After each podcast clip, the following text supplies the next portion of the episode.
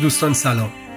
رضا سر هستم و این اولین اپیزود فصل سوم فراگفتاره یعنی فصل امید که در بهار سال 1402 منتشر میشه. در اولین بهار پسا محسای ایران.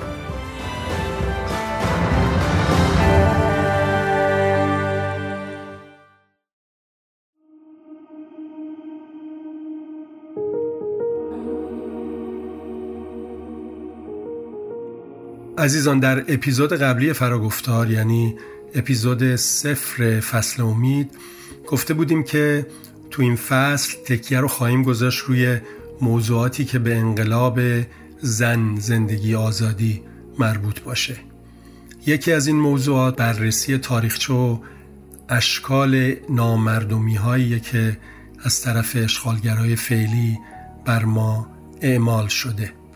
از جمله تو این اولین اپیزود فصل امید اولین گفتگوی من رو خواهید شنید با دوستم بابک در مورد تجربیات او در زندانهای جمهوری اسلامی. بابک هم کلاس دوره دبیرستان من بود و یک دوست نزدیک از همون دوره. بابک در عواست دهه 60 دستگیر شد و چند سالی از او بیخبر بودیم و نگران تا اینکه آزاد شد. و دیدار دوباره دست داد. ولی از اون موقع هیچ وقت نشده بود که از اون در مورد اتفاقات داخل زندان بپرسم. یعنی یه جور تعلل داشتم و تردید که این کارو بکنم به طور مشخص و جزئی شاید چون مطمئن نبودم که از نظر روحی برای این کار آماده باشه. اخیرا به فکرم رسید که در این مورد ازش بپرسم و با خوشحالی دیدم که هیچ عبایی نداره از بیان تجربیاتش و حتی اونا رو با آرامش و از یه دید نسبتا بیطرف شهر میده. و به نظر اومد بسیار موضوع خوبی خواهد بود برای فصل امید و حاصلش این مجموعه گفتگو شد که اینجا اولینش رو میشنوید. پس بریم به سراغ اولین گفتگوی من در مجموعه گفتگو با بابک ملک. خاطرات او از زندانهای جمهوری اسلامی در دهه شست.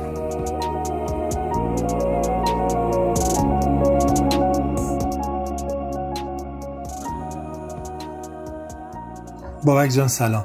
سلام رزا جان. خیلی ازت ممنونم که وقت و انرژی می‌ذاری برای به اشتراک گذاشتن این خاطراتت. خاطراتی که مدت هاست می‌خواستم از تو بپرسم بارش ولی وقتی از اواخر دهه شست بود که از زندان آزاد شدی با اینکه دوست داشتم بشنوم ازت ولی هیچ وقت دربارهشون ازت سوال نکردم. چون شاید شاید چون نگران بودم که تو رو مشوش بکنه خیلی ممنون رضا جان. من خوشحال میشم همونجور که تو گفتی یه سری خاطرات و حالا یا نمی‌دونم تجربیات دورای زندان رو با همدیگه مرور کنیم. در حال یه خاطیه شاید ارزشی برای دوستان دیگه داشته باشه. امیدوارم. مطمئنم داره. پس بریم سراغ داستان. اول بیا پس زمینه رو یه ذره بچینی که اون دوره چه دوره بعد از دبیرستان من تو با هم به یه دبیرستان رفتیم و سال 60 هر دومون دیپلممون رو گرفتیم و بعد دوران عجیبی است دیگه. دورانیه که دانشگاه تعطیلن به اصطلاح به انقلاب فرهنگی خوردیم.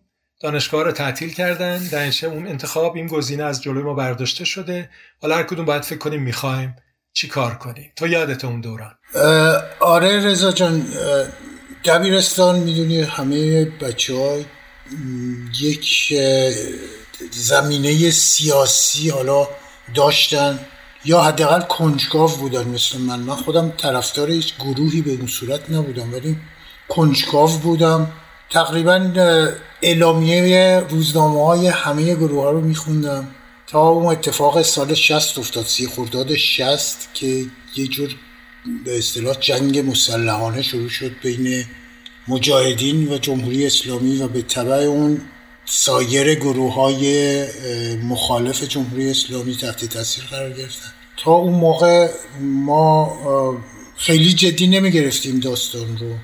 ولی از خرداد 60 همونطور که می‌دونی اعدام ها شروع شد یکی از فامیلای خود ما رو منو اعدام کردن. فامیلای نسبتا نزدیک منو اعدام کردن. طرف مجاهد بود یا چپ بود؟ نه چپ بود. بعد ما خلاصه بدون اینکه فعالیت سیاسی خاصی داشته باشم هنوز بعد از جریان سی خورداد با خیلی از دوستان سابق در ارتباط بودم. اعلامی ها دستم می‌رسید روزنامه ها دستم می‌رسید و در جریان اتفاقاتی که میافتاد حالا چه از طرف مجاهدین چه نمی‌دونم اون موقع اتحادیه کمونیست ها بود تو حزب توده بود. من بدون اینکه هیچ به اصطلاح ارجحیتی نسبت به هیچ گروهی بدم هرچی دستم می‌رسید میخوندم. جالب بود برام.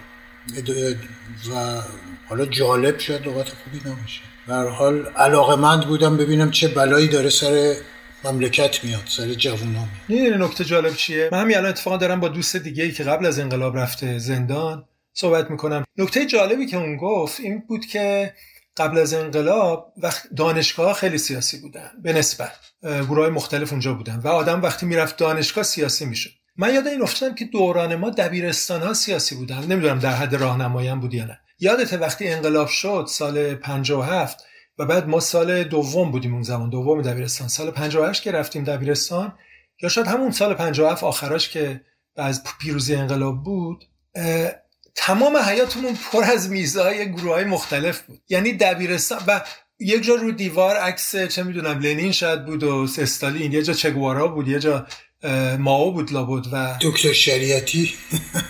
دکتر شریعتی بود. رهبرای مجاهدین بودن. حالا هر کی اسمایی که الان یادم نیست رضایی ها و غیره. و هر کی هم پای یه میزی بود. ما می‌رفتیم و به تبع جوانی و کنجکاوی و انرژی و همه چی سعی می‌کردیم به از هر چیزی یاد بگیریم و بعضی از ما طرفدار یه گروه می‌شدیم سفت و سخت و یعنی خیلی این تناقض این کنترست بین دوره بعد و قبل از انقلاب جالبه و راست میگه. وقتی ما دیپلم گرفتیم سال 60 سالی بود که جنگ مسلحانه شروع شد سالی که بنی صدر به کمک رجوی و مجاهدین فرار کرد از ایران سالی که مقر جمهوری اسلامی رو بمب گذاشتن و بهشتی و دیگران کشته شدن. و دیگه جو جو متلاطمیه که ترکشش به همه خورده به همه گروه سیاسی. خب اگه می‌خوای بریم یه قدم جلوتر بالا ما از دبیرستان در اومدیم من و تو و دیگران. جلومون هم هیچ افق مشخصی نیست و می‌خوایم ببینیم چه بلایی می‌خوایم چه غلطی با این زندگیمون بکنیم. خب بعضی از ما سیاسی هستیم. یه قسمت مهمی از زندگیمون رو گشتیم رو کار سیاسی و به صلاح به صلاح رهنمود می‌گیریم از حزب یا گروه و غیره. ولی در این حال می‌خوایم زندگی خودمون رو بکنیم. می‌خوایم ببینیم حالا چیکار کنیم. اون دوره اگه اشتباه نکنم تو یه دوره ای رفتی نیرو دریا. یعنی ما همه دنبال این بودیم که کجا کنکوری از کی کی داره آدم می‌گیره از کار برای کار یا دانشجو هرچی به عنوان دانشجو. و تو رفتی نیرو دریایی. من سال 60 ما دیپلم گرفتیم و تا سال 61 من یه سری از کارهای احتمالا خودت هم یادت هست یه سری کارهایی که تو فرانسه ما بهش میگیم پتی بولو. یعنی کارهای کوچولوی موقتی. انجام می‌دادم. خورده کاری. خورده کاری بله. بله کارهای جزئی این بر اونور انجام دادیم تا سال 61 سال 61 من چون اصلا علاقه به سربازی رفتن و جنگ شرکت کرد در جنگ شرکت کردن نداشتم رفتم کنکور نیروی دریایی رو دادم. کنکور نیروی دریایی رو دادم که به صورت دانشگاه افسری نیروی دریایی بود در نوشهر. قرار بود چهار سال یا پنج سال مثلا ما یه دوره‌ای ببینیم تبدیل بشیم به افسر نیروی دریایی. و فکر می‌کردیم که تو این مدت ما از جنگ حداقل در امان خواهیم بود علاوه بر این که یک درسی می‌خونیم یک به اصطلاح مدرکی می‌گیریم که شاید به دردمون بخوره برای آینده. من شرکت کردم توی کنکور نیروی دریایی اولش برای در گزینششون رد شدم. و یادمون بیاد که قضیه گزینش چی بود؟ گزینش تحقیق می‌کردن دیگه تحقیق می‌کردن توی محل تحقیق می‌کردن توی از مدرسه تحقیق می‌کردن بعد از خود ما مصاحبه می‌گرفتن مصاحبه, مصاحبه مذهبی سوالای مذهبی عجیب غریب. تیمم چجوریه نمی‌دونم. وضوع چجوریه ارث نمی‌دونم چی. حالا جزئیاتشون من یادم نمیاد. قسل بیت چجوریه؟ یه چیزای اینجوری دیگه یادت میاد. گزینشی بود و خلاصه ما رد شد من رد شدم. رد شدم و اصلا قیدش رو زده بودم. من یادم میاد که رفتم سربازی دفترچه آماده به خدمت گرفتم. بابک جون حرفایی که زدی منو یاد دو تا نکته انداخت. اول همونطور که گفتی در اون دوران راه پیدا کردن به دانشگاه دو مرحله ای بود دو تا مرحله داشت. بعد از مرحله علمی یعنی قبول شدن تو امتحان ورودی کنکور تازه مرحله گزینش اخلاقی پیش می اومد که گاهی شامل یه تحقیقاتی می‌شد مثل مثلا از در و همسایه ها می‌رفتن پرسجو می‌کردن خصوص اونایی رو که مکتبی می‌دونستن یا گزارش های گزارش نویس های جای مختلف از مسجد محله گرفته تا تو مدرسه. گاهی هم این مرحله شامل مسابقه عقیدتی بود که اشاره کردی. تو این مسابقه به غیر از سوالهای خیلی متحجرانه و عقب مونده مثلا آداب نماز فطر یا ورودی یا آداب ورود به مسترا گاهی هم کلک مثلا می‌زدن و مچگیری می‌خواستن بکنن. انگار تست هوش می‌شد. مثلا میپرسیدن تو راهپیمای روز قدس امسال شرکت کردی و خب اگه می‌گفتی آره که معمولا می‌گفتی میپرسیدن اگه راست میگی بگو تو این راهپیمایی کجا بهت نهار دادن که البته خب اینجا یه کلک پشتش اینه که روز قدس تو ماه رمزونه و نهاری در کار نیست خلاصه از این بازی هم. بعد نکته دومی هم که یاد من آورده اینه که ما اون دوره مشمول بودیم دیگه مشمول سربازی شده بودیم بعد می‌رفتیم خدمت نظام وظیفه و دورانم دوران جنگ ایران عراقه دوران جنگ خیلی پر از کشتار و قتل عام هر دو طرف و دوران وحشتناکی که ما خب بیشترمون دلمون نمی‌خواد بریم سربازی نمی‌خوایم بریم بشیم گوشت جلوی توپ و و اینم مثل شمشیر داموکلسی برای سرمون آویزونه. دنبال راهی هستیم که اگه میشه سربازی یه جوری خودمون رو رهایی بدیم و یکیش هم کنکور و اینا بود که هنوز شروع نشده بود. تازه سال 61 اولین کنکور می‌خواد شروع بشه. ولی تو این گزینه نیروی دریایی رو امتحان کردی و نهایتا تونستی از زیر سربازی لاقل برای یه دوره در بری. منتها اولش گفتی تو گزینش ردت کردن. بعد چطور شد؟ من تو گزینش رد شدم. بعد رفتم دفترچه آماده خدمت گرفتم برای سربازی. من حتی سربازی رفتم خودم رو معرفی کردم و تقسیم هم شدم. درست همون شبی که شاید فرض کن یه نه همون شب نبود. دو روز بعدش من باید خودم رو معرفی می‌کردم به یکی از این پادگان دقیقا یادم نیست. فکر می‌کنم صفر یک چیز بود. نیروی زمینی بود در تهران افسریه. یکی از همین یکی دو روز قبل از اینکه من خودم رو معرفی کنم برای سربازی به من زنگ زدن از نیروی دریایی. و به من گفتن که فرمان هشت ماده امام اون موقع بود. یعنی خمینی اومد یه فرمانی داد که در گزینش ها نباید شما سختگیری کنید و اینا بر طبق اون فرمان هشت ماده ای به من زنگ زدن و گفتن که تو بیا و دوباره در گزینش شرکت که من یعنی گزینش رو بر نداشتن. کما که می‌دونیم بعدا ادامه داشت دوره من بود دانشگاه همه چی. ولی مثلا اومدن دوباره بازبینی کنن. حدودا یادت چه ماهی بود در از سال 61 من فکر می‌کنم اگر اشتباه نکنم دی ماه یا بهمن ماه 61 خب پس درسته بابک جان.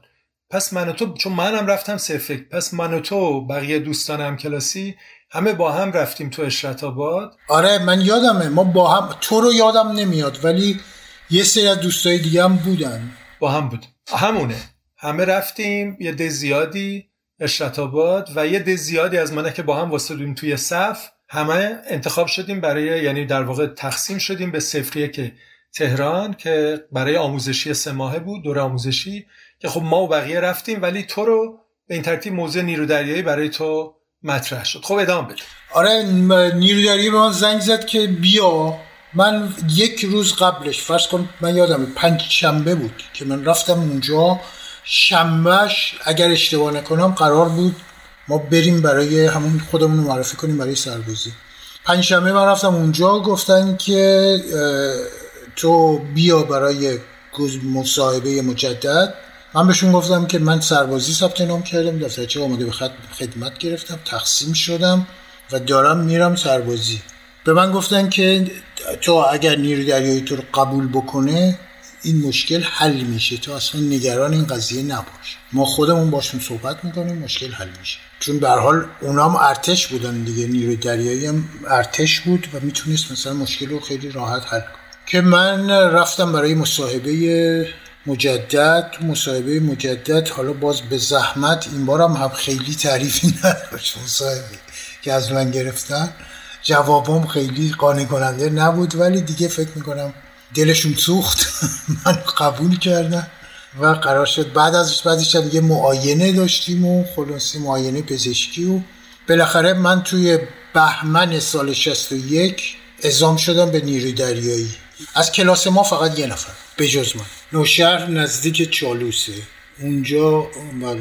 اونجا قبلا یه محوطه از بزرگی بود که یه دونه ویلایی بود متعلق به شاه بود. ویلایی بود متعلق به قطبی رئیس رادیو تلویزیون زمان شاه بود. یکی فکر می‌کنم مال اشرف بود. خلاصه این چند تا ویلا رو اینا این محوطه رو سرهم کرده بودن و ازش یه دونه پادگان نیروی دریایی درست کرده بود. بعد ما رفتیم اونجا نیروی دریایی. حالا یه خاطره جالبی یادم میاد.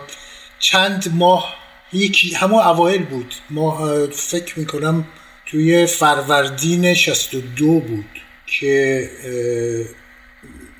اون فرمانده نیروی دریایی بهرام عظیمی اگر نه بهرام عظیمی نه. نه خدا فرمانده افزلی افزلی افزلی افزلی بله بله. افزلی اومد برای ما سخنرانی کرد. سال توی توی بهمن 61 ما رفتیم نیروی دریایی. یه مدت کوتاهی به یه چیزی شبیه اردوگاه داشتیم. که توی مرزن آباد چالوس برگزار شد.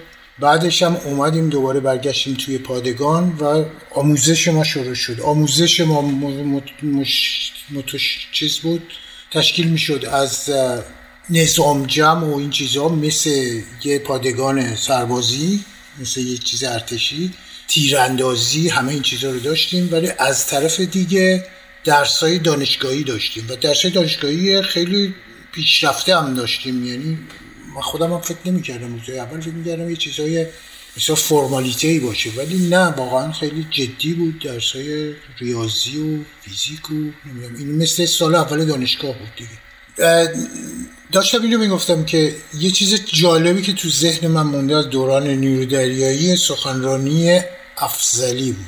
و ناخدا افزلی اومد سخنرانی کرد و چیزی که جالب بود برای من نه بسم الله الرحمن الرحیم گفت نه, نه از امام امت صحبت کرد نه آیه قرآن خوند بدون مقدمه شروع کرد سخنرانیش رو اینجوری شروع کرد که من وقتی که دانشجو بودم توی ایتالیا دو تا آرزو داشتم. یکیش این بود که ما دانشجوهامون رو توی ایران تربیت کنیم و دومیش این بود که خودمون توی ایران بتونیم کشتی بسازیم. که خوشبختانه به لطف حالا انقلاب ما الان توی بندر عباس شروع کردیم داریم خودمون کشتی می‌سازیم و این پادگان نیرو دریایی رو توی نوشهر تاسیس کردیم و الان داریم خودمون دانشجو تربیت تقریبا لب مطلبش هم همین بود. و این برای ما خیلی عجیب بود که فرمانده نیروی دریایی جمهوری اسلامی خیلی بی مقدمه بدون اینکه صحبت از خدا و پیغمبر و امام و نمی‌دونم قرآن بکنه اومد مستقیم این حرف رو زد. من به یادمه به یکی از دوستان گفتم این اصلا به مسلمون جماعت نمی‌خوره. و دوستان گفت نه بابا این فرمانده نیرو دریایی جمهوری اسلامیه گفتم آخه ببین نه از خدا گفت نه از پیغمبر گفت نه قایه قرآن خون نه از خمینی تعریف کرد. بعد این این گذشت تا دقیقا بهت بگم دقیقا نمی‌تونم بگم چند هفته بعدش. این رئیس چیز رئیس عقیدتی سیاسی اومد و شروع کرد به بد بیرا گفتن از افسلی و بعد ما اون موقع تازه فهمیدیم که یه مشکلی هست در مورد افسلی و بعدها شنیدم که تو روزنامه خوندیم که افسلی دستگیر شده و تو زندان و تو جرم جاسوسی و جاسوسی برای روسیه و حزب توده و این حالا بگذاریم این فقط یه خاطره کوچیک بود که یادم افتاد از اون دورانی که تازه ما رفته بودیم توی نیروی دریایی. در صورت این نیروی دریایی ما تا بهمن سال 62 ما توی پادگان آموزش می‌دیدیم آموزش نظامی و آموزش علمی هر دو. تا بهمن سال 62 ما رو اعزام کردن روی کشتی توی جنوب توی خلیج فارس. ما ما رو یه کشتی بودیم کشتی نفتکش بودیم. من یعنی روی با, دو با چند نفر از دوستان ما روی کشتی های نفتکش بودیم و این کشتی های نفتکش بین تنگه ارموز و بهرگان که نزدیک بوشهر بود رفته آمد می‌کرد. این رفته آمد یعنی ما چون که منطقه منطقه جنگی بود کشتی های غیر ایرانی حاضر نبودن از تنگه هرمز این ورتر بیان. یا اگر هم می اومدن یه دستموز خیلی زیادی می‌خواستن. و همین در جمهوری اسلامی تصمیم گرفته بود خودش یه سری کشتی گذاشته بود که اینا از چیز سوخت رو بار می‌زدن از بوشهر از بهرگان نزدیک بوشهر و می توی جزیره سیری که یه جزیره توی تنگه هرمزه نزدیک تنگه هرمزه اونجا توی کشتی هایی که به صورت مخزن بود خالی می‌کردن و بعد کشتی های دیگه کشتی های خارجی می اومدن اونجا. از این کشتی هایی که مخزن بودن بار می‌زدن و می‌رفت خلاصه این جریان یک دو ماهی طول کشید. آره این جالبه. به تو میگی این کی بود؟ بهمن سال 62 درسته؟ آره از بهمن 62 حساب کن تا فروردین 63 خب دیگه من دارم به زندگی های موازی یا جهان های موازی فکر می‌کنم. اون زمانی که ماما اومدی تو سربازی تقسیمم شدی به صفر یک و بعد به میمنت و به لطف نیروی دریایی زندگی جدا شد رفتی تو نیروی دریایی. ما البته می‌دونستیم تو دوستان رفتیم. چند تا دوست دیگه رفتید و بهتون فکر می‌کردیم. بعدم شاید هم بعضی وقتا حسودیمون می‌شد. به موازات شما خب ما رفتیم دوره آموزشی رو گذراندیم تو سفک سه ماه و توی بهمن فکر کن شروع کردیم میشه بهمن اسفند. احتمالا تو اردیبهشت سال 62 همه تقسیم شدیم به جای مختلف. بسیار از ما رفتن به جبه های جنگ. جای از جمله خود من که رفتم اندیمش منتها برای دوره کوتاهی. با تیپ زلفقار و تو جنگ شرکت کردیم. البته یه دوره ساکتی بود از جنگ. بعد که دوره وحشتناک شد و خیلی هم کشته شدن تو اون داستان دیگه از همین جوونا و دیپلما و غیره.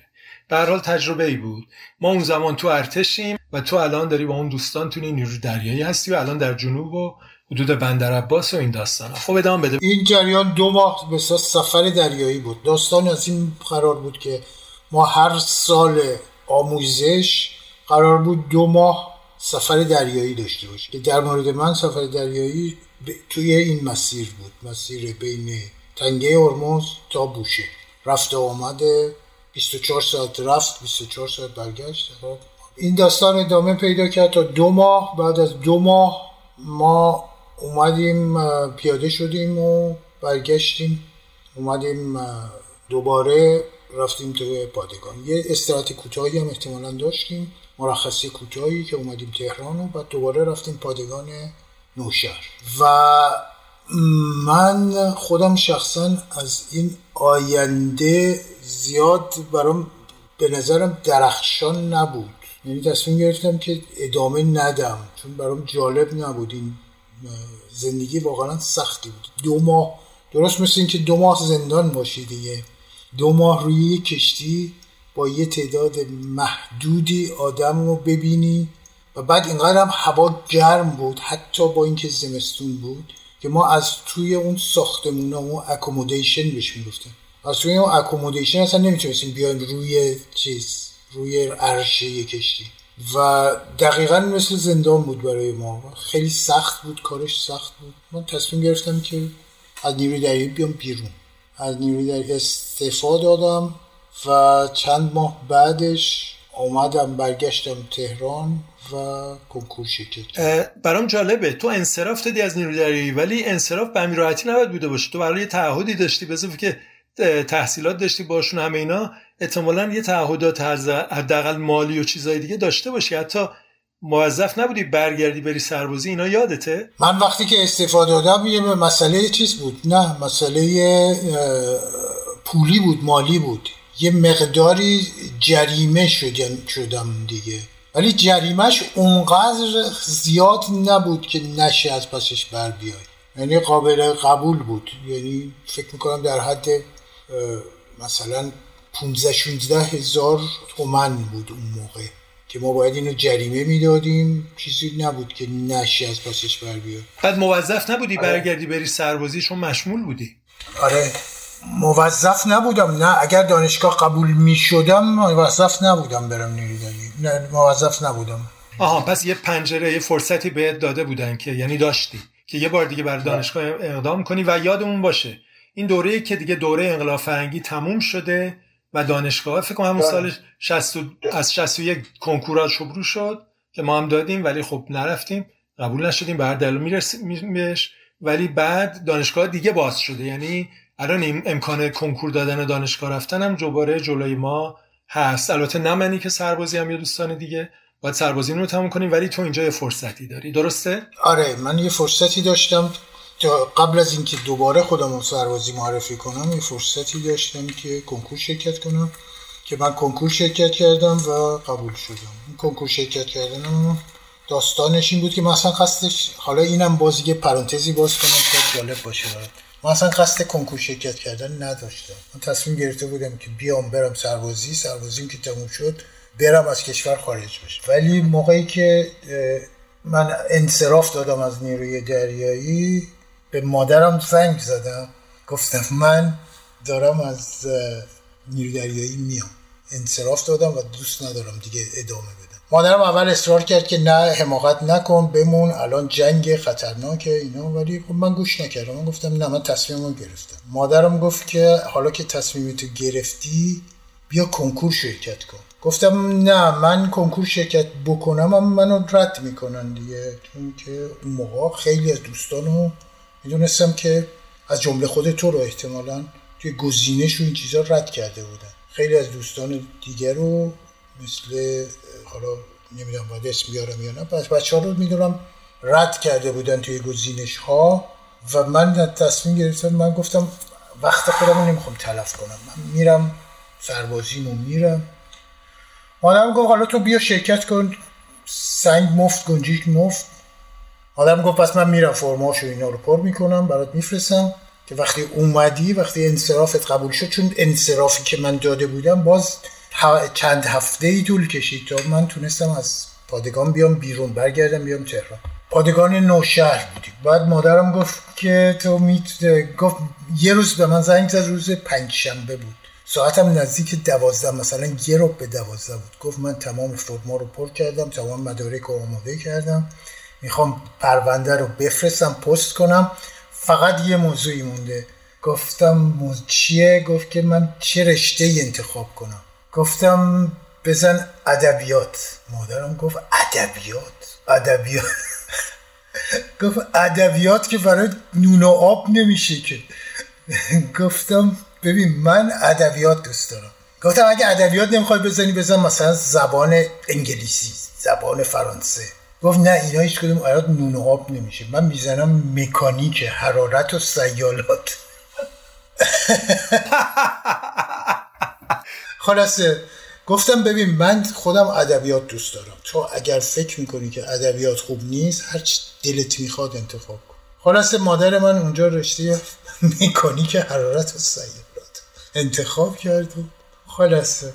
من برگشتم از نیروی از نوشهر برگشتم تهران و خوندم برای کنکور و حالا اون موقع من قبول شدم دانشگاه. دانشگاه رشته مکانیک حرارت و سیالات بابک جان این صحبت که کردی منو یاد دو تا موضوع میندازی. این که این موضوع که تو می‌خواستی بری رشته ادبیات هیچ عجیب نیست. تو هم خیلی به ادبیات علاقه داری و هم, هم خیلی استعداد خوبی تو ادبیات داری به خصوص تو شعر گفتن. تو کلاس ما تو دبیرستان که چندی نفرمون نه تنها اهل ادبیات بودیم بلکه یه طبع شعر هم داشتیم و طبع آزمایی می‌کردیم و برای هم شعر می‌گفتیم و چه بسا حزل می‌گفتیم. تو میونه همه واقعا یه سر و گردن از همه بالاتر بودی به نظر من و شعرهات خیلی قوی و خوب بود. واسه همینه که من به تو لقب ملک و دادم. بعدم یه نکته دیگه اینه که این همینطوری خیلی راحت ازش گذشتی ولی خب به نظر من کار خیلی خطیر و جالبی کردی که تونستی با همون چند ماه خوندن و آماده شدن قبول بشی. تو دانشگاه تو کنکوری که اون زمان هم خیلی رقابتی بود و حالا فقط هم, هم قبول نشی بلکه توی رشته خیلی خوب و توی دانشگاه سطح اول قبول شی یعنی رشته مکانیک صنعتی شریف. نه این نشونه خیلی خوبی از غریه تو من تعارف که نریم ولی نشونه خیلی خوبی از استعداد تو چون هم یادم تو دبیرستان زیاد جدی نبودی تو درس فوتبالت خیلی خوب بود. یادم درسم میخوندی ولی بی سر صدا بود درس خوندن یعنی اونجوری نبودی مثل بعضی های هو داشته باشی.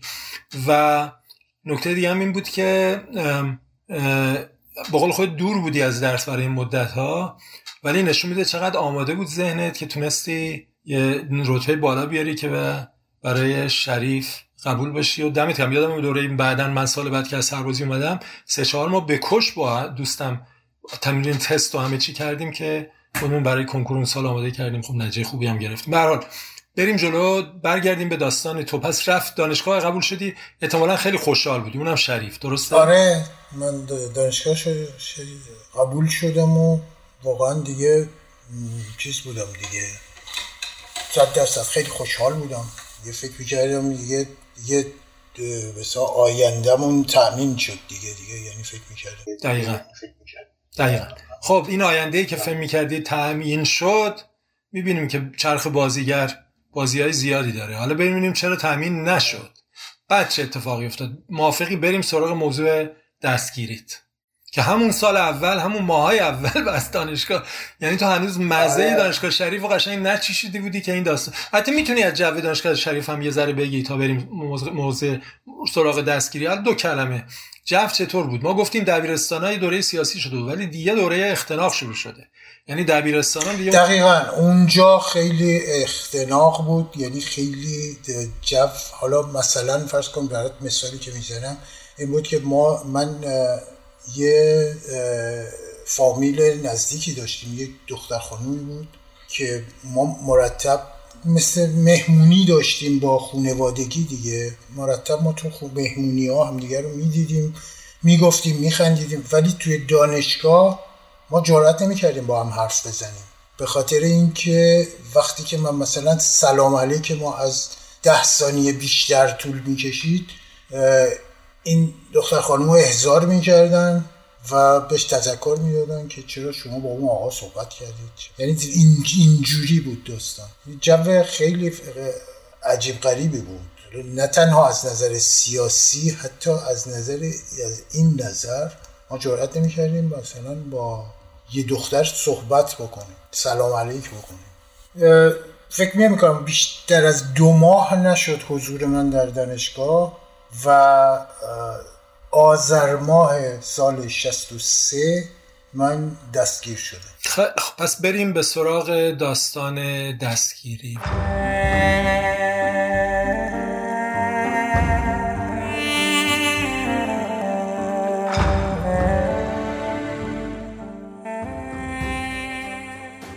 دستگیری رو بگو بابک جان چی شد که دستگیر شدی دستگیری من اینجوری شد که من ما یه دوستی که نسبت فامیلی نسبتا حالا دوری با ما داشت از یکی از شهرهای از یکی از شهرستانها اومده بود در تهران سرباز بعد اسمش چی بود؟ فرشاد.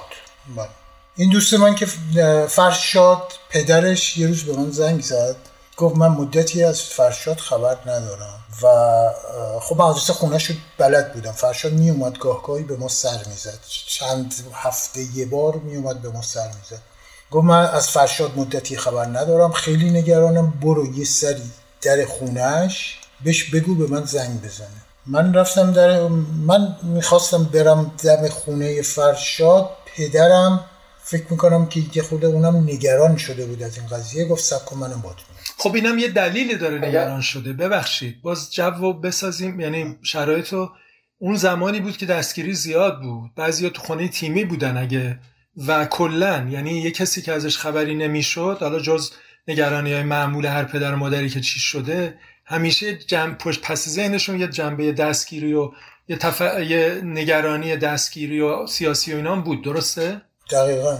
البته با سال 63 نسبتا کمتر بود ولی سال 60 61 اگر یادت باشه خب خیلی هم دستگیری ها زیاد بود هم اعدام ها زندانی های طویل المدت حال یه جو خیلی پلیسی به قول معروف حکم فرما بود و سال 63 هنوز این جو کاملا از بین نرفته بود.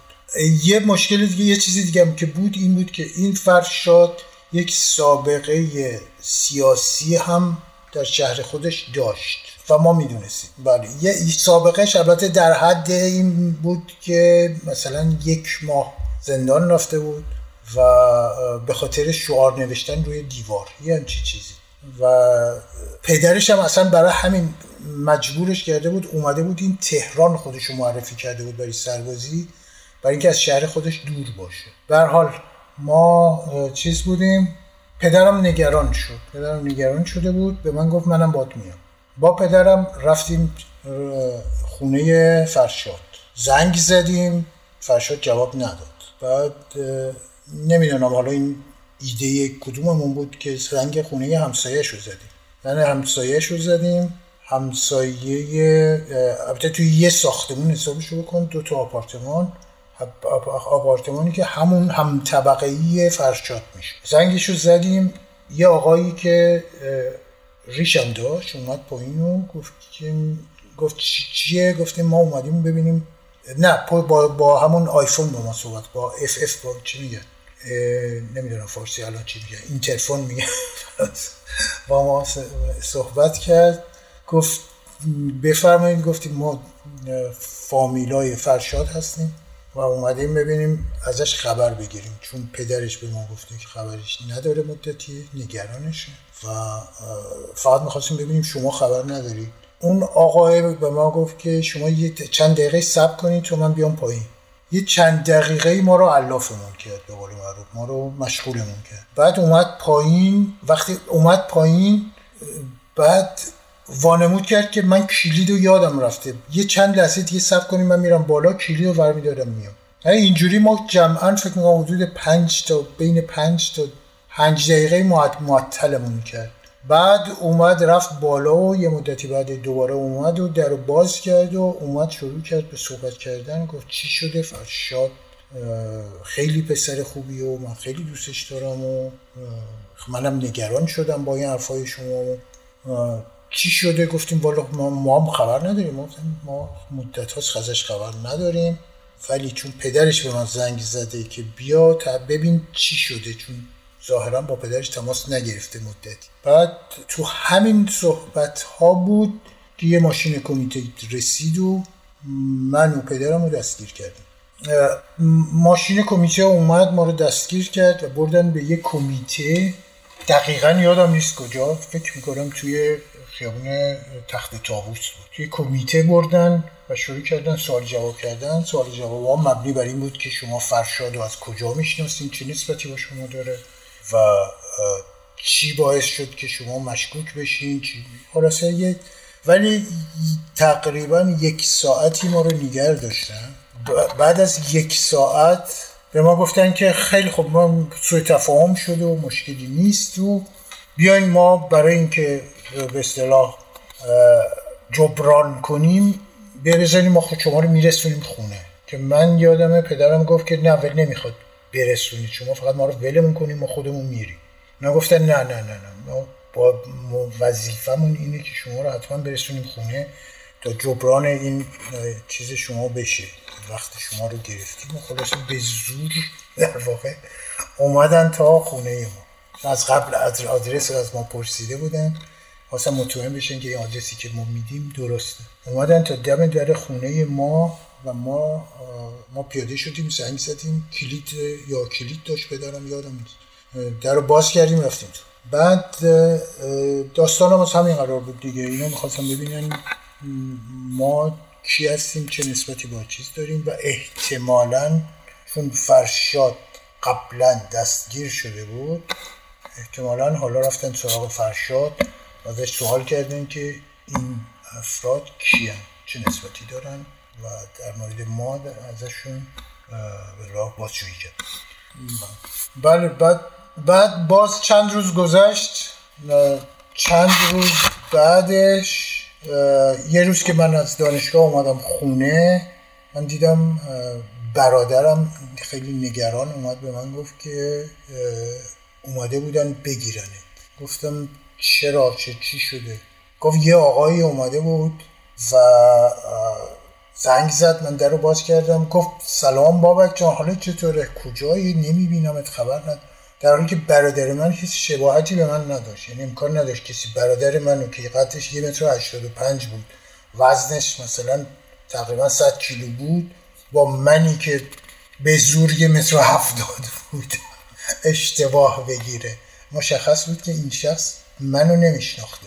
و با توجه به شکل و قیافش که ریش داشته و اوورکوت آمریکایی تنش بوده برادرم متوجه شده بود که این نمی‌تونسته دوست من باشه. اصلا من دوستی تو اون سن و سال نداشتم. سن و سالش خیلی بیشتر از من بوده و مشخصاتش هم به من نمی‌خورد. اینکه برادرم من گفت اومده بودن بگیرن گفتم خب من چیکار کنم؟ اینکه خب کاری نمی‌کنیم من گفتم احتمالا اینا سر همین قضیه فرشاد که شده مشکوک شدن.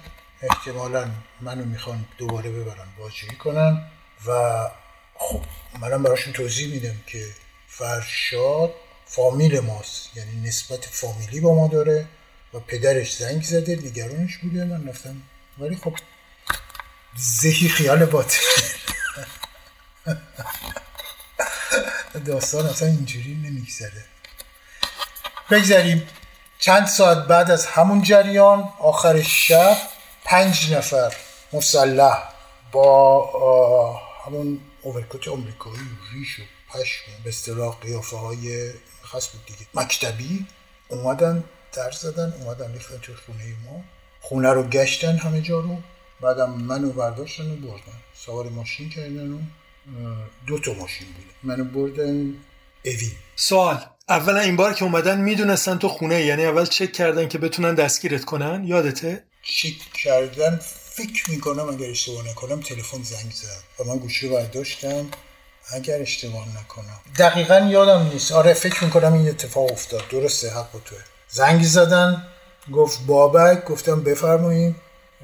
گفت آه درسته دقیقا همینجور. گفت بابک من منو می‌شناسین من فلانی هم یه اسمی هم گفت. من گفتم نه گفت چطور من یادت نمیاد؟ گفتم نه من کسی نمیشه البته من می‌دونستم دیگه داستان دستم اومده بود دیگه. ما سابقه چیزو داشتیم این دستگیری ها و این چیزا رو شنیده بودیم از دوستان ازش. گفتم من نمی‌شناسم و گوشی رو قطع کردم. من تقریبا مطمئن بودم که اینا می‌خوان بیان منو دستگیر کنن. ولی خیلی خوش خیال بودم. فکر می‌کردم که خب این اتفاق مهمی نیفتاده. اینا مشکوک شدن به این قضیه که من رفتم فرشاد رو ببینم یعنی از فرشاد خبر بگیرم و خبر گرفتن از فن از فرشاد هم خب خیلی ساده خیلی منطقی بوده چون که پدرش به زنگ زده.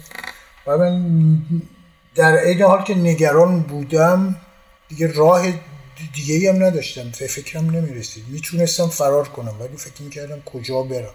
بعدم پیش خودم فکر می‌کردم که خب اتفاق خاصی نیفتاده دیگه.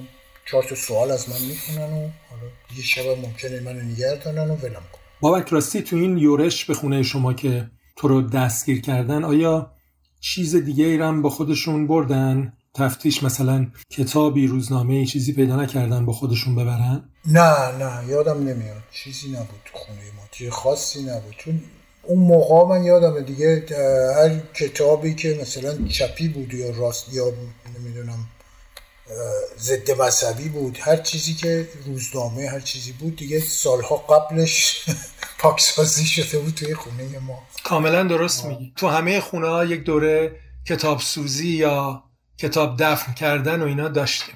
همون دورهای قبل. چند سال قبل به قول تو تا اون موقع دیگه خونه ها همه پاکسازی و تمیز شده بود. ببخش ادامه بده. نه خواهش می‌کنم. من اگر اشتباه نکنم در واقع 15 آذر سال 63 دستگیر رفتم مال مستقیم بردن اوین و یه چشپند به من دادن. منو بردن توی اوین. آها یه چیزی بگم. وقتی که اینا اومدن من به شما اول گفتم من شما باید اصطلاح حکم دستگیری به من نشون بدین تا من باتون بیام. یه حکم دستگیری هم نشون دادم که زیرش امضای اسدالله لاجوردی بود. اینم, اینم از چیزایی بود که یادم نمیره. اسدالله لاجوردی مخوف بازم که معروف بود دیگه به عنوان آدمی که خودش به نظر مستقیما نظارت داشت به شکنجه ها و به توبه گرفتن ها و دیگر چیزهایی که می‌تونیم بر... می‌تونیم برگردیم ببینیم. و بعدها جالبه که فکر کنم خیلی جالبه که ترور شد بعد از اینکه کنار گذاشتنش. اگه اشتباه نکنم مجاهدین این رو ترور کردن. درسته؟ بله سالها بعد از اینکه یعنی دیدن همون اسم لاجوردی زیر حکم بازداشت احتمالا خودش چیز جالبی خودش وحشتناک دقیقا.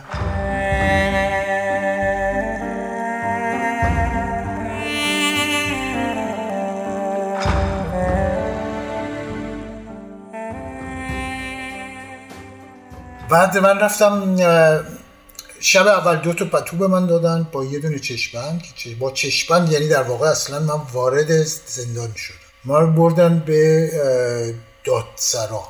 دادسرا می‌گفتن اگر اشتباه نکنم. اون قسمتی که بازجویی ها صورت ما رو بردن توی دادسرا. و من گفتن که همینجا بخواب چشمندم بزن. دو تا پتو هم دادن که یه پتو رو ما زیرمون کشیدیم. یه دونه با کاپشن هم بالشم بود و یه پتو هم روم کشیدیم. اگر اشتباه نکنم کفشامون از همون گرفتن به بهمون یه جفت دمپایی دادن.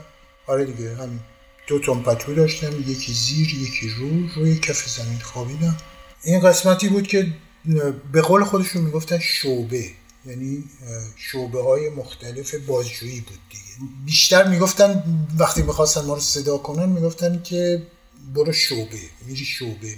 می‌دونی؟ بیشتر اصطلاحی که معمول بود شعبه بود. یا حتی وقتا بین بچه ها می‌گفتن که مثلا توی شعبه اینجوری شد تو شعبه اونجوری شد. صحبت دادسرا و اینا خیلی کم میومد لغت لغت شعبه بود. شعبه در واقع این اتاقهایی بود که توی این دادسرا بود و توش بازجویی ها و شکنجه ها و این چیزا صورت. تو هر توی طبقه ای فکر می‌کنم سه چهار تا از این شعبه ها به حال به من گفتن اینجا بخواب تا تکلیفت معلوم بشه. شب همون شب اول من موقعی که خوابیدم من موقعی که وحشت زده دنبال داشتم گوشامو تیز کرده بودم که ببینم چیز میشه. یک صدای آشنایی شنید. یه نفر به من گفت که چشمانی تو بزن کنار. منم. منم. محمد یه سالن خیلی بزرگی بود که یه تعداد زیادی آدم یه زندانی روی زمین خوابیده بودن با همون همون حالت من. اونجا چون همه چشمبند داشتن با چشمبند ولی خب چون پاسدارها اون پاسدارها اونجا رفت اومد داشتن کسی جارت نمی‌کرد پاس چشمندشون ور داره. ولی خب این نه هیچی اینجا صدای شنیدم گفت چشمندی تو وردار کسی نیست. منم من من. من چشمندی رو ورداشتم گفت که گفت تو کی دستگیر کردن؟ گفتم همین الان. حالا این محمد کیه؟ این محمد یه دوست برادرم بود. و خب به طب من میشناختمش دیگه. مرتب میومد پیش برادرم. برادرم دو سال از من بزرگتر بود. بعد اون دوستم من میشناختم. اونم خیلی به اصطلاح اونم فکر می‌کنم فعالیت سیاسی چیزی نداشت. فعالیت سیاسی نداشت اگرم داشت ولی خیلی چیز بود. کینه شدیدی نسبت به جمهوری اسلامی داشت و نفرت عجیبی داشت همیشه چیز میشه به حال واقعا من نمی‌دونم فعالیت چی بود اصلا برای چی گرفته بودم. به من گفت که فرشاد همه چیز رو گفته و تو هم بگو برای اینکه کتک نخوری. همه چیز یعنی چی؟ حالا باید برگردم به گذشته. سال 61 من یه دوستی داشتم به اسم سیاوش. اینا همسایه قدیم ما بودن. ما قبلا توی شهرستان کوچیک شهر کوچیکی زندگی می‌کرد قبل از اومدنمون به تهران. و این اینا همسایه ما بودن توی اون شهر. که موقعی که ما اومدیم اسفا... اومدیم تهران دوباره همدیگر رو پیدا کردیم و رفت آمدمون شروع شد. این طرفدار مجاهدین بود. بعد از جریان سال بعد خرداد شست اما اوایل خرداد یا مثلا تیر سال 60 دستگیر میشه ولی شناسایی نمیشه دیگه آزاد میشه. یک ماه اونم زندان بوده حدودا یک یا دو ماه زندان بوده بعد آزاد میشه. بعد از اینکه آزاد میشه مخفی میشه. یعنی بعد از آزادیش تا مدت زیادی هیچ کس حتی خانوادهش ازش خبر نداشتن این مخفی بود. روزی که در همون زمستون سال 61 قبل از اینکه من برم نیروی دریایی این دوباره سرکلش پیدا شد. یعنی یه روز من اومدم خونه دیدم که مادرش اینو اوورده خونه ما.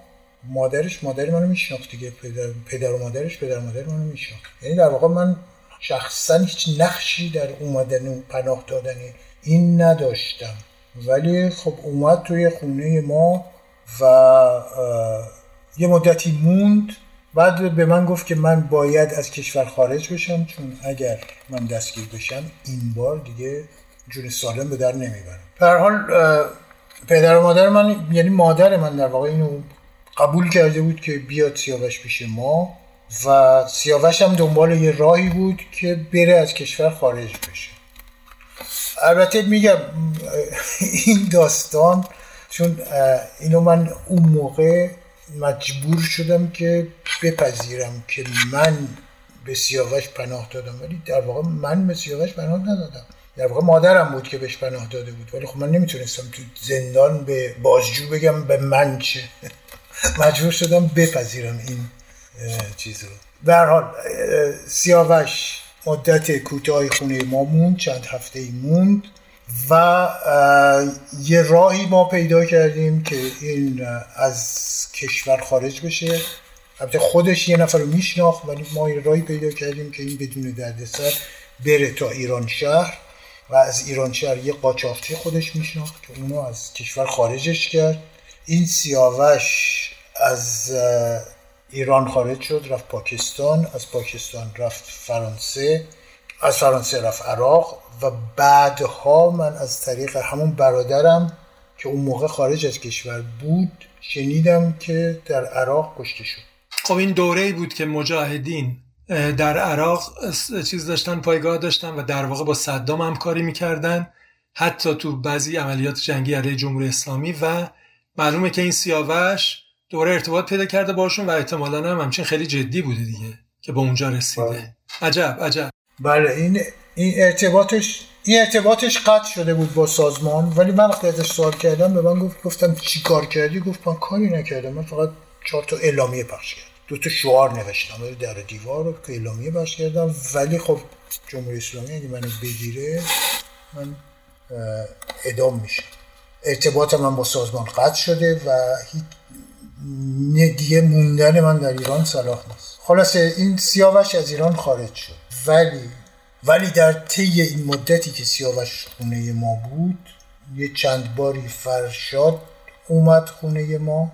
فرشاد چند چند بار هفته یه بار می اومد و چون این دوتا جفتشون اساس سمپات های مجاهدین بودن علا رقم اینکه ماها یعنی من و برادرم یا خانوادم اصلا مذهبی نبودیم این دوتا چون خیلی جفتشون طرفدار مجاهدین بودن با هم حال میشستن صحبت می‌کردن بحث می‌کردن. همچین جورشون هم با هم جور شده یعنی رفیق شده بودن با هم عقیده بودن آره. با اینکه از قبل هم دیگر رو نمیشناختن آره دیگه. و بعد این احتمالا محمدم تو این دوران اومده بود و این دوتا رو شناخته بود. بدون اینکه محمدم اصلا طرفدار مجاهدین نبود اونم ایده چپی داشت. ایده چپی خیلی افراطی هم داشت. اگر اشتباه نکنم دیگه چپترین چپا دیگه باشه اون اشرف دهقانی و این چیزا. ولی خب با اینا آشنا دیگه در جریان این قضایی ها بود. بعد محمد به من گفت فرشاد همه چی رو گفته. گفت قضیه سیاوش رو گفته. حتی گفت قضیه برادر سیاوش رو هم گفته. این برادر سیاوش هم کسی بود که جزو اون اتحادیه کمونیستا بود و اون جریان آمول اگر اشتباه نکنم یادت باشه توی بهمن سال 61 صورت گرفت اتفاق افتاد. یادمون بیار چی بود؟ تو بهمن سال 61 یه تعدادی از اف... در سال 60 عضو خود بهمن ماه سال 60 یه تعدادی از اعضای اتحادیه کمونیستای ایران. اینا توی جنگل شمال چیز شرفته بودن به اصطلاح پناه گرفته بودن و یکی دو بار جاده ها رو میبستن جاده چالوس رو بستن و بین مردم مثلا اعلامیه پخش می‌کردن. یا مثلا اگر دقیقا یادم نیست سال چی کار کرده بودن. فکر کنم یکی دو بارم پاسدار ماستار کشته بودن. از این کارا می‌کردن. یعنی یه دفعه حمله می‌کردن میومدن توی جاده جاده رو میبستن و بین مردم چیز می‌دادن اعلامیه پخش می‌کردن شعار می‌دادن از این کار تا شیشم دقیقا شیشم یا پنجم بهمن سال 60 اینا حمله کردن به آمل و آمل رو کامل گرفتن. یعنی تمام کمیته ها و بسیج و بسیج نمی‌دونم بود اون موقع تمام کمیته ها رو خلی سلاح کردن و آمل و یه مدت فکر می‌کنم 24 ساعت کامل در دست خودشون گرفتن. بعد که جمهوری اسلامی از ایران از تهران نیرو فرستادن. همین هادی قفاری با یه جمعی هم رفتن و اینا رو فراری دادن. اینا فرار کردن رفتن توی دوباره برگشتن رفتن توی کوه. یه دشون توی درگیری کشتی شدن یه دشون فرار کردن رفتن توی کوه و احتمالا دوباره برگشتن اومدن تهران. این دوست ما هم یکی از این افراد بود. برادر برادر سیاوش. این جریان خلاصه حالا به یه نحوی به گوش فرشاد رسیده بود به گوش این دوستای ما رسیده بود و اینا یعنی اینا هم به من گفت که فرشاد اینا هم گفته و خلاصه یه راجع به چیزای مختلف حالا چیزای خیلی جزئی تر هم بود. یعنی یادم نیست. اهمیت زیادی هم نداره. گفت اینا رو گفته و تو هم بگو تو کمتر کتک بخوری. گفت منم همشو گفتم. چون میتون اینا می‌دونن. خلاصه این دوست من اینو گفت و بعد دیگه گذشت و فکر می‌کنم فردا یا پس فردای اون روز اگر فکر اشتباه نکنم پس فردای اون روز منو خواستم بازجویی و دیگه بازجویی شروع شدی و منم دقیقا به همون جوری که محمد به من گفته بود رفتار کردم. یعنی در عین حال که وانمود می‌کردم به اصطلاح دارم بهشون اطلاعات میدم ولی خب می‌دونستم که چی چیزی رو اینا می‌دونن کم و بیش. برای همین که در عین حال باید یه جوری رفتار می‌کردم که اینا مشکوکم نشن. چون اگه من همه چیزی که اونا می‌دونستم بهشون می‌گفتم احتمالا حدس می‌زدن ولی خب یه چیزی رو دوستایی که من یادم وقتی ما زندان بودیم دوستان به ما می‌گفتن می‌گفتن که ما ببین ایده ای که مردم بیرون از زندان در مورد زندان داشتن این بود که مثلا تو میری تو زندان دستگیر میشی میری اونجا بعد میگن که تو فلان جرمو کردی. بعد تو میگی که خب ثابت کنید که من این جرمو کردم. اونا یه سری مدرک و دلیل و این چیزا می‌ذارن جلوت. بعد تو تو مثلا میگی نه به این دلیل. اصلا جمهوری اسلامی بازجویی جمهوری اسلامی ربطی به این چیزا نداره. چون زمان البته من دارم مونده اون زمان صحبت می تو میره اونجا می‌رفتی اونجا میشستیم. می‌گفت بنویس. می‌گفتی چی بنویسم؟ می‌گفت بنویس. یعنی تو اصلا نمی‌دونستی سوال چیه می‌دونی؟ یعنی به قول یکی از بچه ها می‌گفت من اگر صد تومن از تو کیف مادرم در دوازده سالگی بلند کرده بودم اونا رم گفتم. می‌گفت نمی‌دونی چی بگی؟ بعد بعد که مثلا تو میگی یه چیزی کتک می‌خوری. می‌دونی که یه چیز دیگه هم باید باید بگی خلاصه این داستان اینقدر ادامه پیدا می‌کنه و تو کتک می‌خوری و می‌نویسی و میگی تا بالاخره یه موقعی بعد از چندین هفته دست از سرت برمیدارم. میگن خب حالا برو برو مثلا انفرادی یا برو بند. اون موقع دیگه دست از سرت برد داستان بازجویی اینجوری بود اون زمان حداقل. مثلا شباهتی میگم به اون چیزایی که ما تو فیلم های هالیوودی دیده بودیم نداشت. به حال. من یک من اگر اشتباه نکنم همون شب اول موندم. بعد شب دوم هم گذشت.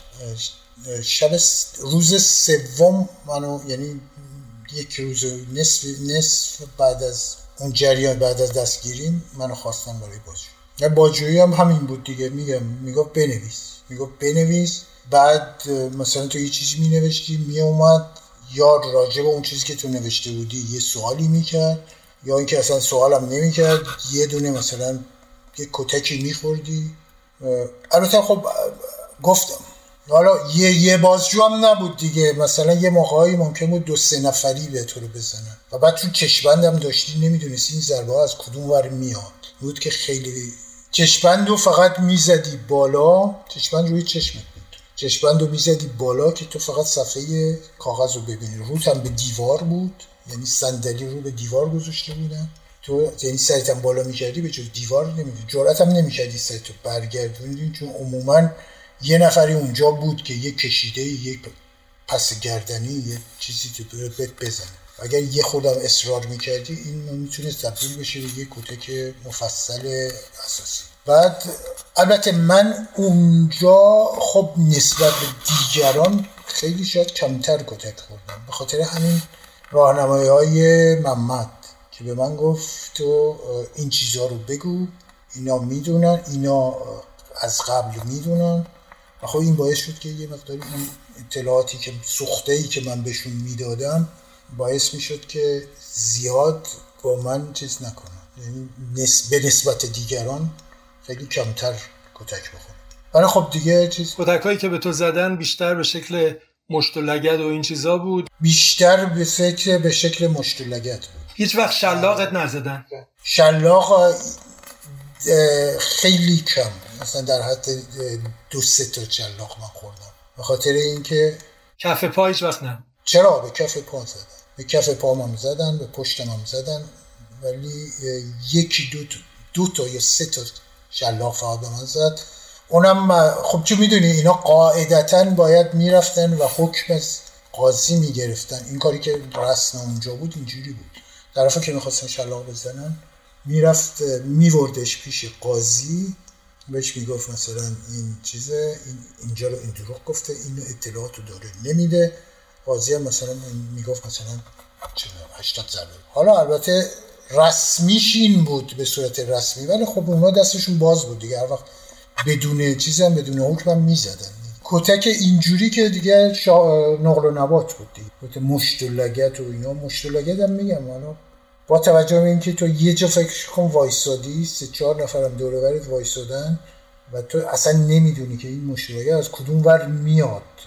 این هم نسبتا خیلی چیز بود. و این تحقیر تحقیرش شد توی این کتک خوردن ها حالا من میگم در مورد کابل و اینا تجربه من خیلی کم بود.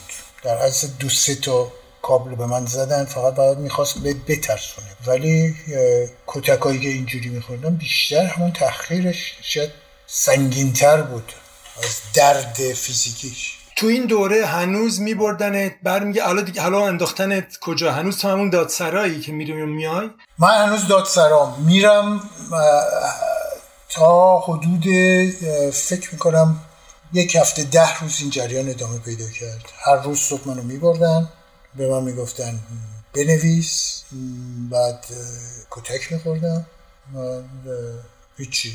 دوباره بعد این تو یه مقدارش هم جنبه اصاب خورد کنم از این نظر داره که مثلا تو رو میاره میشونه اونجا. بعد مدت مثلا سه ساعت اصلا سراغت نمیاد. تو همینجوری فکرشو کن روی صندلی نشستی رو به دیوار و احتمالا مراقبم هستن که تو به محض اینکه رو تو برگردونی یا سعی کنی یه اطلاعی کسب کنی از اینکه چه خبر کجا اطراف چی میگذره یکی هست اونجا که یه دونه مثلا محکم می‌زنه به یه تو سرت یا سیلی بهت می‌زنه یا لگتی بهت می‌زنه. اینکه مجبوری تا ساعت ها بشینی فقط در دیوار رو نگاه کنی بعد میاد یه سوالی می‌نویسه و میره. میره بعد دوباره مثلا ممکنه دو سه ساعت بعدش بیاد. یعنی این حالت روانی رو این با ما بازی می‌کردن. من یادمه یه مدتی بعد از این جریان منو فرستادن انفرادی. یه مدتی دقیقا شاید بهت بگم یک هفته تمام. صبح منو صدا می‌کردن. می‌گفتن وسایل آماده شو میری بازجویی. من لباس میپوشیدم میومدم صبح زود مینیبوس میومد دنبال من. میوردن ما رو سوار مینیبوس می‌کردن. میبردن اون بازجویی میبردن پشت در شعبه میشوندن. از صبح فرض کن ساعت هفت صبح تا مثلا شیش شب. شیش شب بازجویی میومد به من می‌گفت برو برگرد برو انفرادی. و با یه لحنی هم می‌گفت که یعنی تمسخرآمیزی می‌گفت. من می‌رفتم انفرادی فردا صبح دوباره همین یعنی یک هفته بیشتر از یک هفته تمام صبح منو میبردن اونجا میشوندن. از صبح زود تا آخر وقت آخر وقتی که فکر می‌کنم خود بازجویی می‌خواست بره خونش بعد میومد به من می‌گفت برگرد برو انفرادی. یعنی نه سوالی می‌کردن نه هیچ. نه سوالی می‌کردن نه جوابی می‌دادن می‌کردن نه بازجویی بود هیچی در کار نبود. این فقط نه جنبه روانیش بود و این واقعا مشکله. چون تو فکرشو بکن دو زانو یا روی دو تا پا نشستی تکیه دادی به دیوار مدت دوازده ساعت. یعنی درده که تو اونجا پات درد می‌گیره بلند می‌شدی مثلا می‌خواستی پاتو یه خود دراز کنی که چیز کنی معمولا یه پاسداری از اونجا رد می‌شد یه لگتی بهت می‌زد یه توسری می‌زد یه سیلی می‌زد تو مجبوری دوباره بشینی سری جا تکون نخور این اینا بیشتر جنبه روانی داشت این جنبه اینجوری خیلی اذیت میشه خلاصه من همین این داستان اینجوری نه این پس برمیگردیم این حالا احتمالا به انفرادی بخواهیم رسید قبل از دادگاهت. ولی اون بازجوهای اولیه که تو گفتی هنوز توی دادسرا هستی پس میارنت بازجویی میبرنت. دوباره تو دادسرا توی اتاق بزرگ نشستید عمومی با یه دیگه اینطوره؟ آره توی محوطه سالن طبقه پایین دادسرا نزدیک فرض کن 20 نفر 25 نفر زندانی بود که اینا با پتو با همون دو تا پتویی که بهشون داده بودن دراز کشیده بودن. خیلی هاشون با پاهای باند پیچی شده. خیلی هاشون در حال آه و ناله. ما رو می آوردن اونجا میخوابوندن دوباره می بردن بازجویی این جریان یه ده روزی یک هفته ده روزی ادامه پیدا کرد. و تو اون محل که بودید هنوز باید با چشم بند می بودید همیشه یا دیگه باز نه با چشم نه نه با چشم آره اون موقع همش با چشم و حق حرف زدن با هم نداشتید حتی مثلا نمی‌دونستید دیگر این کیه اونجا. آره اینجوری بود. نه. حالا یه موقعی می‌شد ریسک کرد یه موقعی آخر شب اون کاری که میگم همونجوری که من با محمد صحبت کردم. می‌شد ریسک کرد اینا. ولی خب حتی ما به زندانی های دیگه هم اعتماد نداشتیم. که من اولی که دستگیر شده بودیم من اعتماد نمی کردم هم زندانی های دیگه هم صحبت کنم چون اونم می‌تونست مثلا خطرناک باشه. حالا خطرناک باشه حداقل به یه کتکی چیزی منجر بشه. بابک جان غذا مزام که طبیعتا بهتون می‌دادن. چی یادت چی می‌دادن؟ غذا می‌دادن. آره غذا می‌دادن. غذا من خودم می‌دونی خیلی در بند غذا نیستم. خیلی. ولی غذاشون چیز بود؟ به حال یه بشقابی به مثلا بشقاب عدس پلو می‌دادن یا می‌دادن آش می‌دادن. نه من مشکل غذایی نداشتم. یعنی من با غذاشون مشکل نداشتم. حالا غذاشو بقیه دوستای من که تو زندان بودن می‌گفتن غذا خیلی بده و خیلی ناراحت بودن از غذا اینا. ولی من خودم شخصا از این نظر حقیقتش مشکلی زیادی نداشتم. هرچی می‌دادن میخوردم. قضیه توالت و هموم چه شکلی بود اونجا؟ توالت و هموم هم همینجوری دیگه. تو دستتو بلند می‌کردی بعد از یه مدتی می اومدن بلندت می‌کردن میبردن توی توالت. در توالت هم از پشت میبستن. یعنی فکر تو می‌رفتی توالت بعد برمیگشتی در می‌زدی میومد در باز می‌کرد میورد دوباره میشوندید سرش. هموم هم خبری نبود اون ده روز. تو ده روز نه تو ده روز یادم نمیاد. همون در کار نه پس این ده روز تو در این بازجویی میشی به همون شکلی که بر ما گفتی و بعد از اونه که کم کم وارد داستان قسمت های بعدی بازداشتت میشیم که زندان های مختلف انفرادی و غیره شروع میشه. درسته؟ بله بله. بعد از میگم بعد از تقریبا ده روز اگر اشتباه نکنم به من گفت که میری آسایشگاه. خب آسایشگاه من برای من محل آسایش ولی بعد از اینکه من بردن آسایشگاه فهمیدم که آسایشگاه یعنی انفرادی. منو بردن انفرادی. خب من یک سوال دیگه هم ازت دارم قبل از اینکه وارد اون داستان بشیم. اونم اینه که یادت وضعیت فکری و تصورتون زمان چی بود؟ تو با این فکر اومدی که من که کاری نکردم و خب قضیه رو روشن می‌کنم. احتمالا برمیگردم سر دانشگاه تو زندگیت اونجا رو هولده به اصطلاح. زندگیت فعلا تعطیل موقتا تعطیل شده تا برگردی. تو این هفتش ده روز آیا این نظرت عوض شد؟ حس کردی که قضیه داره جدی میشه یا هنوز امیدی داشتی که برگردی؟ نه رضا جان من الان دیگه صحبت صحبت این بود که ما تو رو ادامت می‌کنیم و من الان وحشت داشتم از این صحبت تنها دقدقم این بود که آیا من جون سالم به در می‌برم از این جریان یا نمی‌برم؟ آیا اعدام میشم؟ یا زنده از زندان جمهوری اسلامی میام بیرون. دیگه اصلا به چیز دیگه ای فکر نمی کردم میگم؟ این بازجوها این حرفا رو بهت زده بودن که تو و اینم عجیب نبود این تصور الان که میگی یادم میاد. که ما می‌دونستیم میشنیدیم و واقعیت داشت. تو فامیلامونم بود تو دوست آشنا که کسی رو به خاطر شاید یه روزنامه فروختن یه طرفداری و حتی شاید هیچی. با در اثر یه سوء تفاهم مثل مورد تو رو من بیشتر شبیه می‌کنم به یه سوء تفاهم. دستگیر کرده بودن و تو اون, تو اون شلوغی ها طرف رو کشته بودن. یعنی حتی اعدام شده بود. و از این جهت هیچ تعجب نمی کنم که تو این ترس داشتی که تو هم داری میفتی تو همون مسیر. آره؟ دقیقا.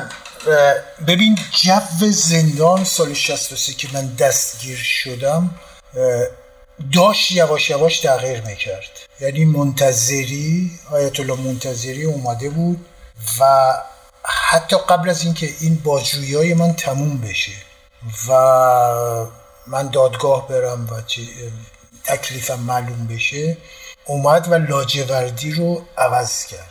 ولی خب منی که توی انفرادی بودم از این تغییرات مطلع نبودم. وقتی که به من می‌گفتن تو رو ادامت می‌کنیم دقیقا منم فکر می‌کردم که خب مثلا سال شست فلان شخص رو به خاطر اینکه صد تومن کمک مالی کرده. یا به خاطر اینکه نمی‌دونم یه روزنامه خونده یه اعلامیه پخش کرده اعدام کردن. یعنی هیچ بعید نبود به اون کمکی که من کردم. به سیاوش چون علاوه بر اینکه من به سیاوش هم کمک کردم که از کشور خارج بشه و هم پول دادم. کمک مالی حالا به یه نحوی کردم. و بعد برای من خیلی قریب نبود. بعد یه سابقه یه چیزم داشتم دیگه قبلش. گفتم بهت من روزنامه های مختلف میومد دستم. اعلامه های مختلف میومد یعنی برای من قریب نبود که اینا واقعا منو اعدام کنم من اگر یادت باشه مثلا پنج مهر سال شست اینا یه چیزی نزدیک 140 نفر رو اعدام کردن در یک روز. و خیلی از اینایی که اعدام کردن بعدها ما خودمون تو زندان باش دوستان تعریف می‌کردن بچه ها تعریف می‌کردن. خیلی از اینا واقعا بیگناه بودن. یعنی طرف تو خیابون گرفته بودن بعد رفته بودن تحقیق کرده بودن که این مثلا توی مدرسه که بوده زمانی که تو مدرسه بوده فرض کن اعلامی های مجاهدین رو می‌خوند. مثلا میز کتاب فلان چیز رو شرکت می‌کرده. در حالی که اینا هیچ نقشی نداشتن خیلی اتفاقی دستگیر شده بود. من فکر می‌کردم که خب یه همچی چیزی می‌تونه باشه. اینا اگه برن توی مدرسه تحقیق کنن می‌فهمن که من تو مدرسه آدم مکتبی نبودم و می‌تونه واقعا منجر به این چیز بشه. یعنی وحشت داشتم واقعا وحشت داشتم و خیلی راحت میپذیرفتم حرفشون وقتی صحبت از اعدام می‌کردن صحبت از کس می‌کردن. پس در اینجا بازجوها تو قبول کردی یا می‌دونستن؟ خب گفته بودی داستان سیاوش خونه شما موندنه که به باید می‌گفتی و گفتی و حتی می‌دونست و حتی به عهده خودت گرفتی به گردن گرفته بودی که تو بودی که به او پناه دادی. حرف از مادر رو اینا نزدی. ولی حتی موضوع این که بهش کمک کردی بره و بالاخره یکی رو پیدا کنه و از ایران خارج بشه و حتی یه پولی هم بهش دادی اینها رو هم همه رو به گردن گرفته بودی و تا اینجا رو بازجوها می‌دونستن. درسته؟ درسته. خب ببین اصل مطلبی که اینا اومدن منو دستگیر کردن این بود که اینا دنبال سیاوش بودن. یعنی من این وسط واقعا هیچ نقشی براشون نداشتم. اینو یعنی اگر سیاوشی در کار نبود احتمال زیاد داشت که اینا اصلا سراغ من نیا. می‌دونی چی میگم؟ چون من می‌دونستن که من فعالیتی نداشتم. و اگر هم یه موقعی مثلا حالا کنجکاوی کردم چهار تا روزنامه خوندم در اون مقطعی که دارم دستگیر میشم سال 63 نه فعالیت سیاسی دارم نه ارتباطی با کسی دارم. اینا رو می‌دونستم. ولی فقط امیدشون این بود که از طریق من اون سیاوش رو پیدا کنم. من گفتم سیاوش رفت دیگه. سیاوش رفت پاکستان و از پاکستانم رفت فرانسه و اون موقع من نمی‌دونستم. که رفته عراق و در عراق از و در عراق کشته شده. اینو من نمی‌دونستم. گفتم رفته پاکستان و رفته فرانسه. و آره دیگه من به یه نحوی پذیرفتم که من این کارو کردم که من کمکش کردم که بره. و فکر می‌کنم که این چیزی که من پذیرفتم شاید به نفهمم بود. یعنی اگه من می‌گفتم ازش خبر ندارم بیشتر ممکن بود من تحت فشار بذارن تا من اینو مثلا بفهمم که این کجاست این شخص. ولی وقتی من بهش می‌گفتم رفته ایران و احتمالا اینو از کسای دیگه هم شنیده بودن این باعث شد که خیالشون راحت بشه. دیگه زیاد دیگه رو من فشار نیاره کاملا می‌فهمم. به یه معنی فرض می‌کردن که تو رو تخلیه اطلاعاتی کردن. حالا یه نکته بله. دیگه که به نظرم میاد می‌خوام بدونم آیا هیچ یادته که اینا از دبیرستانم علیه تو چیزی داشتن؟ علتی که میگم یادم می اومد با این حرفات که خب اون دوره دبیرستان ما هم خب یه عده‌ای عضو انجمن اسلامی بودن و طرفدار جمهوری اسلامی و خیلی از اینها حالا بگیم به ذاته یا به خاطر فشار تبدیل شدن به خبرچین ها و گزارش نویس های جمهوری اسلامی. تا اونجا که من می‌دونم برای همه ما یه پرونده تشکیل شده بود به خاطر فقط اینکه به قول تو چه روزنامه میخوندیم یا چه عقاید نشون می‌دادیم یا حتی مکتبی نبودیم. که بعدها شاید اسم بعضی از اون بچه های جمهوری اسلام بچه های اسلامی حالا به شایع یا به درستی در اومد که اینها جزو اون گزارش نویس ها بودن. تو این بازجویی هیچ وقت نفهمیدی که آیا اینها گزارشی هم از مدرسه علیه تو گرفتن یا بعدا رفتن دنبالشو؟ نه نه نه. هیچ صحبتی از مدرسه نشد. هیچ صحبتی از مثلا فعالیت هایی که توی مدرسه ما احیانا داشتیم. نه مطلقا صحبتی نشد. وقت. فکر نمی کنم اینا زحمت رو خودشون نداده بود. خب بامک بعد از این صحبت می‌خوایم بریم سراغ اون چیزی که بال خود گفتی آسایشگاه. اما فکر می‌کنم برای امروز من به اندازه کافی وقت و انرژی از تو گرفتم. من میگم اگر در مورد این مورد در مورد همین دوره تا قبل از رفتن به انفرادی خاطره دیگه حرف دیگه داری بگو و یا نه می‌تونیم صحبت امروز رو ببندیم. نه من چیزی الان به ذهنم نمی‌رسه. حالا اگر به ذهنم رسید بعدا بهت میگم که بتونیم اضافه کنیم. پس واقعا ممنونم. تا صحبت بعدیمون گفتگو بعدیمون. خداحافظ. خواهش می‌کنم. خداحافظ.